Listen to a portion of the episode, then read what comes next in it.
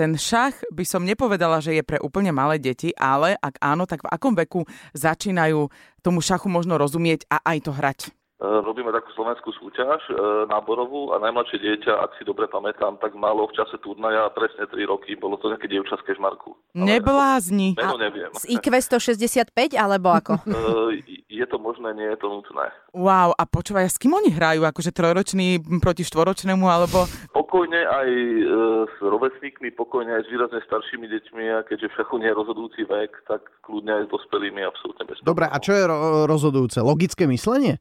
Rozhodujúci je strašne veľa vecí. Jedna vec môže byť logické myslenie, ďalšie abstraktné myslenie. To sa myslí tým, že vedia premýšľať už ťahy dopredu, tým abstraktným Áno, myslením? vizualizácia, predstavivosť a tieto veci, áno. Určite rozhodovací proces, že rozhodnúť sa pre nejaký ťah, porovnávanie možností, veľmi dôležitá koncentrácia, plánovanie, trpezlivosť a takéto kadejaké veci. A ako to vyzerá na takom krúžku? Keď už prídem s tým dieťaťom, tak uh, oni tam hrajú hodinu šach trikrát do týždňa, alebo nejak inak to vyzerá? Väčšinou je to o tom, že deti viac menej hrajú, pretože to ich baví najviac, Mhm. občas sa niečo s nimi popozerá. Čiže máte aj takú, ako keby teóriu? Áno, určite je to aj o tom. Deti si značia, môžu si značiť ťahy, robia sa vlastne prednášky. Dá sa tam ukazovať, kto ako hral v minulosti, čo bolo dobré, čo bolo zlé. Dajú sa hrať rôzne simulované pozície a kadejakých milión rôznych vecí. Prosím ťa, toto ma trápi už strašne dlho a možno sa spýtam ako úplný idiot, ale nedá mi to. Na čo sú vám tie hodiny? E, Jeden skončí, ťukne po hodinách, ten druhý urobí to isté. Na čo to je?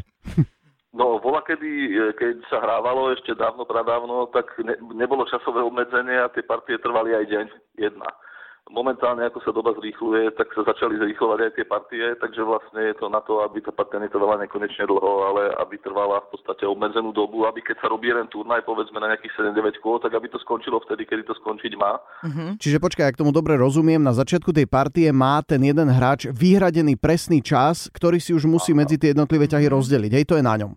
Áno, a to vlastne o tom je potom aj tá flexibilita, že prispôsobiť sa tomuto, aj to plánovanie, aj v rámci toho času, nielen vlastne na šachovnici, ale aj mimo tej šachovnice. Mirko, je šach náročný finančne? Predpokladám, že asi nie. Naj, najdrahšie je ten budík, nie? Či čo to tam je?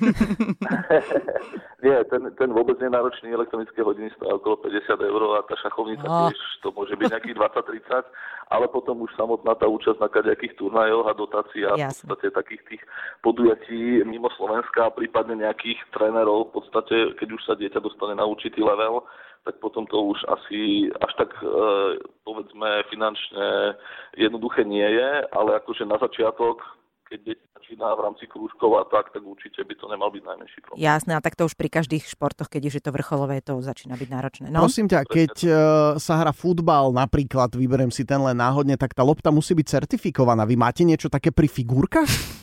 Podpisy tam majú.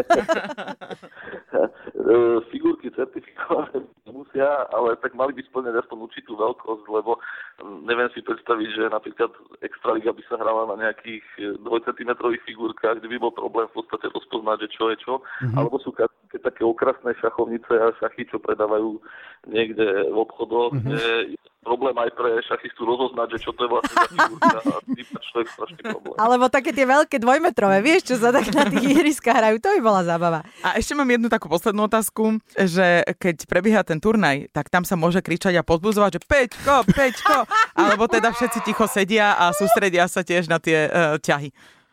Väčšinou je to v podstate vylúčené, ako keď sa robia nejaké exibície, tak v rámci srandy určite áno, ale na turnaji by mal byť kľud a väčšinou to pozbudzovanie je skôr mentálneho charakteru ako nejaké nahlas vykrikovanie a tak, lebo myslím si, že veľmi rýchlo by to rozhodcovia vyriešili tým, že dotyčných by vykázali mimo hracie Jasné. niekde von sa vyvetrať. Ja, mne nedá sa ešte nespýtať, ale šachová exibícia, ako viem si predstaviť basketbalová, hej, že tam robia také tie parádičky s loptou, ale pri šachu? To je, jak robí ten ťah, tak on s tou figurkou robí zároveň také salto, vieš? Ako vyzerá šachová exibícia? No napríklad e, v Banskej šťavnici sa každoročne robí e, živý šach, historický šach a v podstate tam šermujú a to je budú pekné. armády a tak a napríklad tak mm, niečo podobné som myslel, tak tam väčšinou je to celkom živé a diváci to celkom, celkom akože berú. Super, Mirko, ďakujeme Tam ti veľmi. celkom ubúdajú potom účinkujúci. Rokmi. Nie, akože väčšinou, čo ich tak sledujem, tak stále tí istí sa tam zobrazujú. minimálna pri tomto športe. Kôň preč. Fuč. Výborne. Mirko, ďakujeme veľmi pekne, tak konečne vieme o tom šachu trochu viac, ako sme si mysleli. Ďakujem aj ja, že som mohol porozprávať niečo nové, možno pre niekoho zaujímavé.